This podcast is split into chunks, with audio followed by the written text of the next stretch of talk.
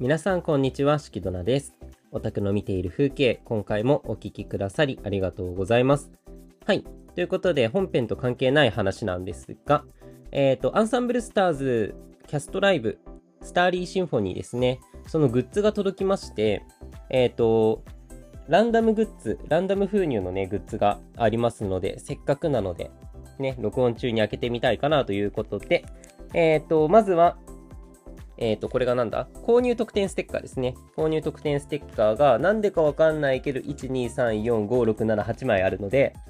ね、なんでかわからないけど、8枚あるので、ちょっと開けていこうかなと思います。で、えっ、と、今回の、えっ、と、ライブに出る推しとしては、えっ、と、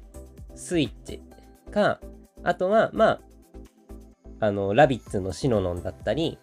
あとは、流星体の、あの、新海かなたくんが出てくれると嬉しいかなっていう感じです。さあ、開けてみましょう。購入特典ステッカーは各ユニットごとなので、まあ、スイッチが、スイッチだったり、ラビッツが出たら嬉しいかなって感じですね。さあ、どんどん開けていきますが、スイッチ、いきなり出てきた。クレビ、よいしょ。ちょっとガサガサって音入ってたらごめんなさいね。お、流星体。すげえ、このなんかステッカーしっかりしてる。はい、スイッチ。よいしょ。流星体。ちょっとラビがいない。あれ？クレビ？やばい。あ、スイッチ。あー、ラビッツよかった。はい、ってことで、購入特典ステッカーは、ラビッツが1枚、スイッチが3枚、流星体2枚、クレビ2枚という結果になりましたね。ちょっと、え、ステッカーめっちゃなんか、質がいいんで、パソコンにでも貼ろうかな。ね、あの、パソコン貼ったら、なんか電力効率悪くなったりしますかね。ちょっとそれだったら嫌なんですけど。はい。えっ、と、まだまだあります。えっ、と、あと4つありますね。えっ、と、まずはチケット風ホロカードコレクションですね。これは個人個人のもので、全15種類から3枚ランダム封入ですね。ちょっとバリバリっと落としますけど、ごめんなさいね。えっと、まあなんで、スイッチの2人、ね、夏目くんかそらくんだったり、あとは、しののんと、かなたくんが出てくれば OK。えい、どうぞ。お、そらだやったそら、お、みつるくん、ラビッツのね、みつるくんとかなたくんの3枚でした。なんかめちゃめちゃピカピカですね。なんかあとカードの切れ端みたいなところが、すごいなんかギザギザ加工になってて、すげえ、何これ。なんか、ね、メタリックカードじゃないけど、メタリックカードみたいな雰囲気ですね。えー、嬉しい。嬉しいけど、シノノンがいないので、まあ、交換に行ければいいですけどね。はい。ってことで、チケットフフォロカードは、まあ、推しが出てくれたのでラッキーですね、と。まあでもね、これはね、いいんですよ。15種類のうちね、3種類もね、1個に入ってるんで、あの、あと3個グッズ買ったんですけど、あとは1個ずつなんですよね。まずは、ハートホロ缶バッジコレクションですね。ハート型の缶バッジになってるっていうものです。よいしょ。ね、あの、本当は、それこそね、現場参戦するなら、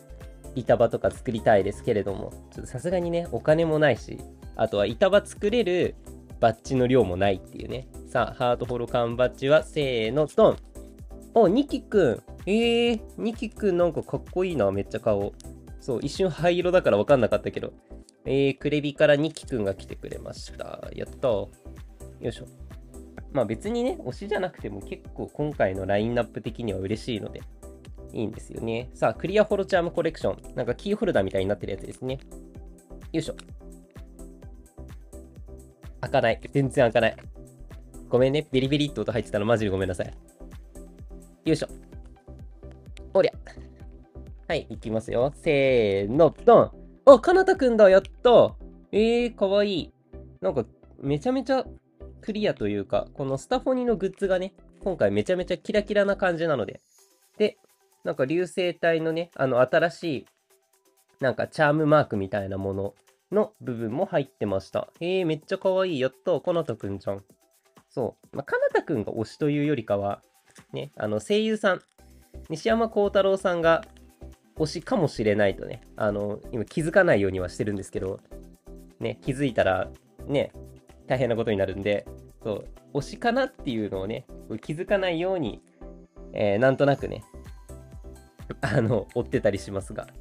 やった、かなとくん嬉しい。で、最後ですよ。これ。ミニペンラですね。あの、ペンライトがすごいちっちゃくなってるやつが出てるんですよね。さあ、いきますよ。これがね、多分ね、めっちゃ、あの、トレーディングとしてね、あの、交換に出されてるやつですけど。いきますよ。せーの、ドンあー、ともやくんだ。かわいい。え、すげえ。何これ？あ、でも、キンブレの会社が作ってるんだ。えー。ボタン電池で動く。え、めっちゃかわいい。えー、このサイズ感だったら、めっちゃかわいいな。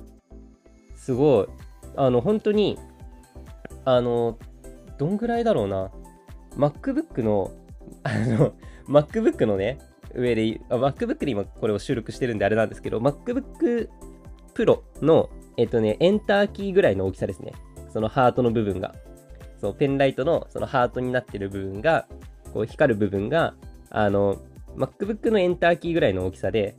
そう、だから持ち手の部分もね、持ち手の部分がだから、あのシフトキーとほぼ同じぐらいの大きさですね。はい。あの MacBook をね、持ってらっしゃる方はすぐに参照してみてください。はい。えー、でもめっちゃ可愛い。やった。まあ、誰が出ても嬉しいんでね。まあ、大切に保管したいなというふうに思っております。はい。えー、長らくお待たせいたしました。本日の本編でございます。えっ、ー、と、この前、9月の1日に公開になりました映画、ホーンテッドマンションを、えっ、ー、と、この前ですね、9月の18日に見てきましたので、その感想をお話しできたらかなというふうに思います。はい、ホーンテッドマンション、昔ね、あの、エディ・マーフィーの映画がありましたが、まあ、今回はまた、別の方が主人公で映画化ということになっております。ここから先は、えー、毎度のごとくネタバレ等がありますので、まだ見てない方は、あの、耳をね、塞いでいただくか、あの、まあ、閉じていただくか、あの、別の回聞きに行くとかね、してくださればいいかなというふうに思っております。はい、よろしくお願いします。大丈夫ですかね？はい。っていうことで、えっ、ー、と、映画ホンテッドマンション、まあ私個人としては、こうすごいやっぱりパーティー映画かなっていうことを、まあまず最初には思いました。ね。あの、なんだろう、みんなでポップコーンとか食べながらお家でワイワイ言いながら見るとかっていう感覚が楽しいのかなっていうような、なんだろう、あの、ナイトミュージアムとかね、なんかあっちの、そういうね、楽しい映画かなっていう風な印象を得ました。ね、だから別にだから、まあ怖いシーンはあるけれども、別にそんな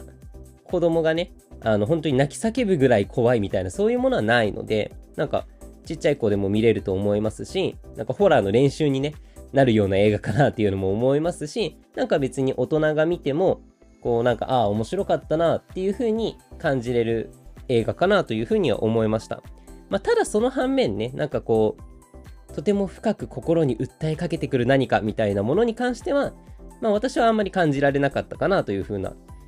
気がしております。そう、なんか、すごいこう、面白かったなっていうのはあるんですけど、なんか、ね、あの、心に訴えかけてくる何かっていうのがね、そう、あんまりなかったのかなというのは思っております。まあ、ただね、あの、今回の主題としては、あの、悲しみという依存からの脱却だと思うので、ね、その、奥さんを亡くしたりだとか、ね、あの、お父さんを亡くしたりだとか、そういうところの悲しみっていうところに、自分があの心をまだねあの動かせずにいて心をそのまま置き去りにしている中でじゃあそれをどうやって次に進めていくかみたいなね。なんかそういうところが主題なのかなというふうにも感じていてだからそうなんかストーリー的にもだからしっかりしてるしあのしっかりしてるからこそこう全部でねあの統一感もあって非常に面白かったんじゃないかなというふうには思っております。そう。で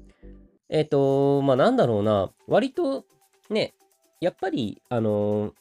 多分これを聞いてくださっている方がどういう客層なのかがね、あのー、皆様の視聴者層なのかが、視聴者層なのかがわからないのであれなんですけれども、まあ、少なくとも、あの、私のツイッターをフォローしてくださっている方とかは、それこそディズニーが割とね、あの、詳しく得意な方が多いのかなというふうにも思っておりまして、ね、だからそういう方が見ると多分ね、もうちょっとまた別の感想というか、なんか思いを持つのかなと思うんですけれども、少なくともそう、私は、あの、今回のホーンテッドマンションっていうのはやっぱり元ネタがあるわけで、それの映画化じゃないですか。なので、なんだろう、それの、こう、やっぱり、ね、あの、ネタバレ論じゃないですけれども、なんかそういうところを含めて、こう、なんか答え合わせ感というか、ああ、なるほどね、ここでこれが出てくるのね。で、これがここで出てくるのねっていうね。だから、いわゆるあの、屋根裏の花嫁とか、まあ、あとは、マダム・レオタとかの話もそうですけど、ああ、まあそこで出てくるのね。ああ、で、このシーンはあれだよねっていう、なんかその、答え合わせ的な感じになってしまってるのが、まあやっぱりなんかこうね、あの、新鮮さがなかったなっていうのが、まあだからこれは、あの、パークにね、ちょっと詳しいからこそ感じる感想だと思うんですけれども、なんかそういうものを思ってしまったので、ね、だからこう、うん、なんだろうね、その、人間関係のそのやりとりとかはもちろん特徴的で面白いですし、あの、この映画固有のものだったりするから、とてもいいんじゃないかっていうふうには思うんですけど、だからそう、なんかそのね、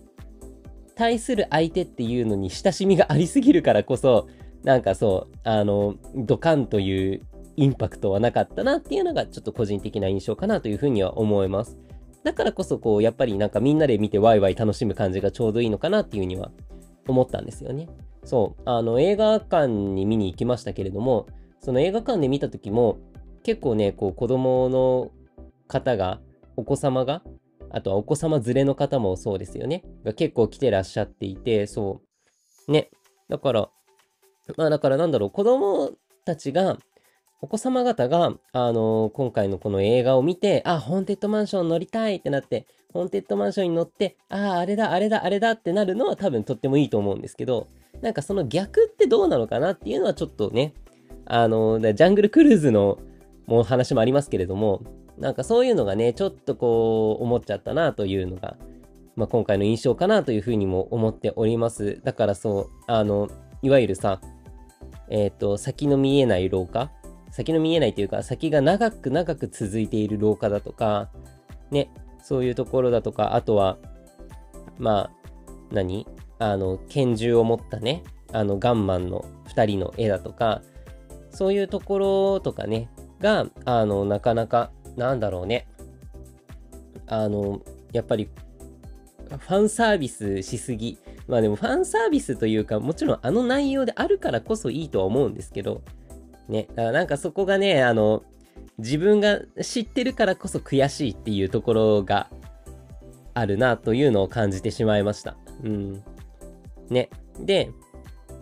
えっ、と、まあ中身がね、コミカルだったりしてとても面白いのはいいですし、あとは、あのー途中でね、えっ、と、出てきた教授、ちょっと名前があれなんですけれども、教授、えっ、と、デイビス教授か、とかのやりとりだとか、まあ、それこそね、霊媒師とかの、霊媒師のハリエットさんとかの、こう、やりとりみたいなところはとても面白くって、なんか、ああいうのがね、こう、アメリカンのユーモアみたいなね、アメリカンなこのユーモアの感じが、とても面白いなというふうには思いました。うん。ですね。そう。だから、まあね、まあ、ただ、あの、やっぱり日本っていう話からいくと、あの、ハットボックスゴーストと呼ばれるゴーストさんがね、あの、今回で言うと、いわゆる、えっ、と、敵役として、もう敵の総大将みたいな感じで描かれておりましたけれども、あの、海外のパークのね、えっ、と、ホンテッドマンションにはいらっしゃるということで、まあ、日本にはいないっていうのがあって、まあ、だからそこら辺はね、だから、ね、日本のパークだけを知ってる人とかだとね、海外に、海外の情報を集めてない人とかだと、そういうところに新鮮味を持ったりもするのかなというふうにも思いますけれども、ね、なんかこう、やっぱりね、だから知りすぎちゃった人間の末路みたいなね、あの、そういう感情を得ています。だから、うん。これをだから、ディズニーオタク、自分がオタクだとは思っていないけれども、ちょっとディズニーが詳しい人のレベルだと、そう、こういう感想になるのかなというふうには思っています。まあ、この映画がせっかく公開されたんでね、あの、ハットボックスゴーストが東京にも登場しますってなったら、すごいあの、両手を上げて喜びますけど、ね。あの、まあ今はね、それこそ何？あの、ホリデーナイトメアに、ちょうどね、公開が9月1日じゃないですか。9月1日だよね。9月1日だから、あの、もうそこの時には公開の時点では、えっ、ー、と、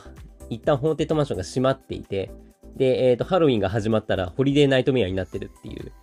環境なのでね。そう。だから、まあ、ホリデーナイトメアが終わったあたりで、一回、あの、ね、あの、お正月とかに片付けするから、その時に、えっ、ー、と、ハットボックスゴーストをちょっと置いてもらったりすると、とってもいいんじゃないかなと思いますけど、ね。だから、まあ、時期がね、なんかちょっと悪かったなっていうか、そう、これだって、ホラーの話だから、夏なんじゃないのって思うんですけど、でも、あの、最後のシーンでね、あの、ハロウィンにつながっていく描写があったじゃないですか。多分一番最後が、そのハロウィンで、えっ、ー、と、幽霊たちと一緒に、あの洋館の中ではしゃいでるよみたいな感じだったんですよね。だからまあそこにつながることを考えると、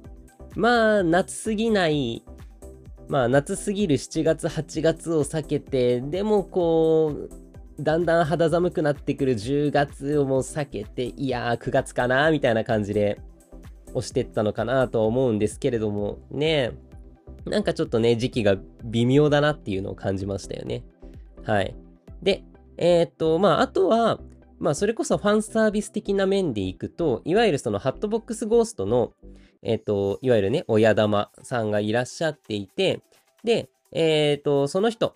ですね、えっと、クランプさんですね、クランプっていうのが、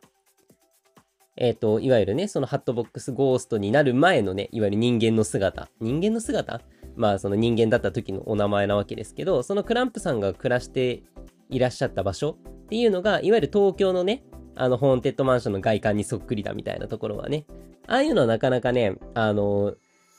ああいう絶妙なぐらいのファンサービスがちょうどいいんじゃないかなっていうふうに私は思いましたよ。はい。ね。そう。なんかあからさますぎるとね、あれなんで。ねえ。まあ、ただ、なんだろうな。あの、ホーンテッドマンションに乗っても違和感がないというか、そう。なんだろうね。この映画があることによってホーンテッドマンションのストーリーが破綻しましたっていう話にはならないと思うので、なんかそこら辺はね、こううまくつながってるなっていうふうに思いましたけれども、ね、あのー、ただね、一個こう懸念点があるというか気になってるなっていう点としては、あの、今年2023年の春、春じゃない、冬、1月から3月期に、なんかストーリービヨンドみたいなのやりませんでしたっけ？ね。やりましたよね。あの、あそこら辺が、ね、せっかくこう、東京独自にこう、広がってったものっていうのがあって、で、映画のなんか、そのバースがあって、みたいな感じでいくと、なんかそこら辺がね、あの、ちょっとややこしい時期にいろんなのが重なったなっていうのを感じてしまいましたが。あれって結局なんかストーリー性とかあった？あ、ありはしたんだけれども、なんかそこまでみたいな話なんだっけ？そう、もうあの、やばい、記憶が全然ないんですけど、そう。だからね、あそこら辺とこう破綻してなかったりするとね、とても、あの、うまいことやったなっていう感じはするんですけど、ね、なかなか、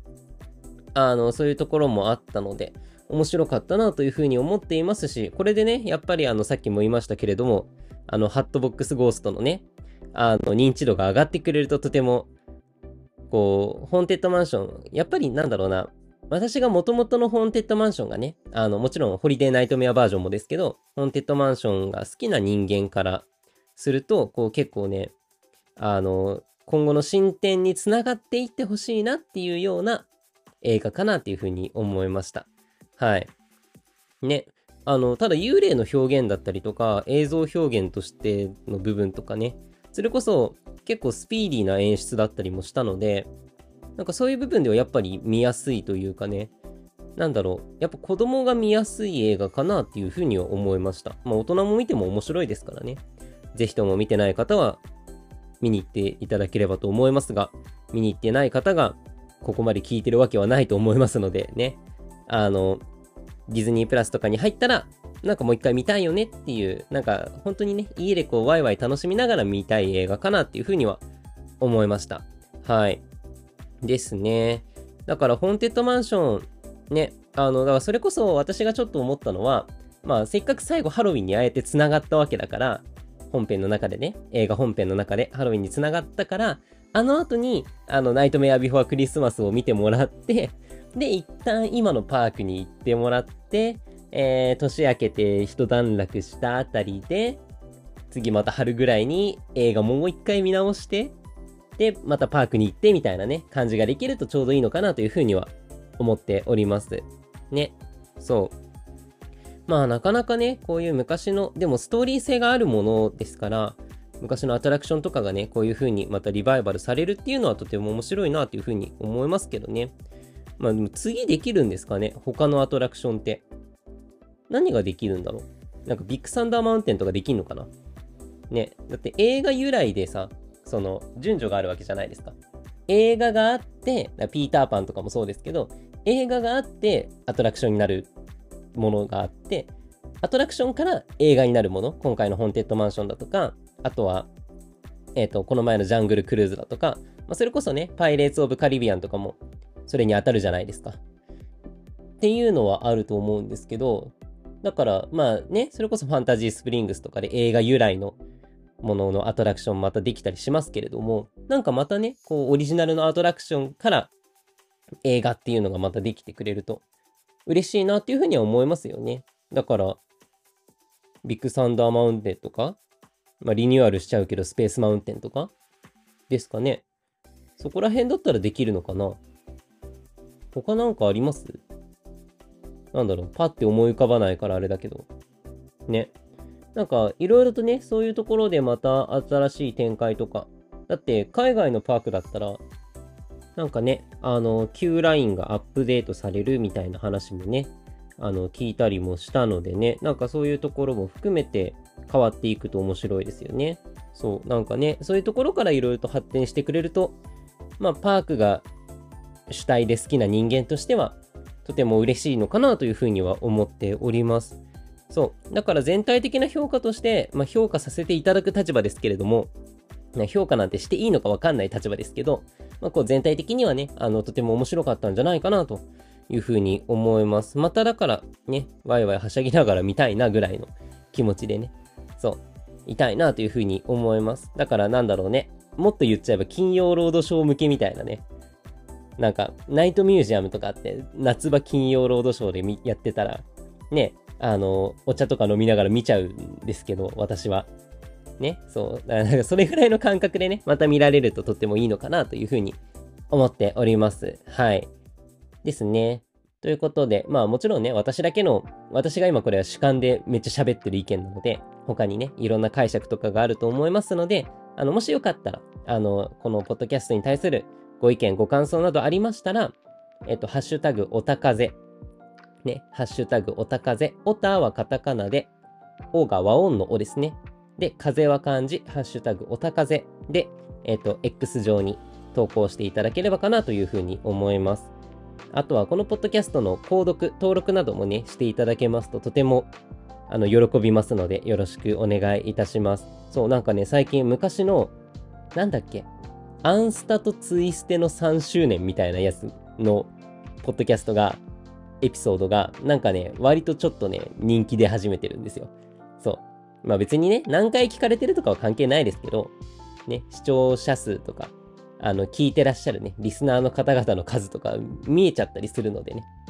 はい。でもなんかね、そういうところからいろいろとね、あの、いろんな分野話してるので、なんかこれについて話してほしいとかもあったら、ぜひともよろしくお願いいたします。はい。というわけで、オタクの見ている風景でした。また次回も聞いてください。また他の回もね、聞いてください。ありがとうございました。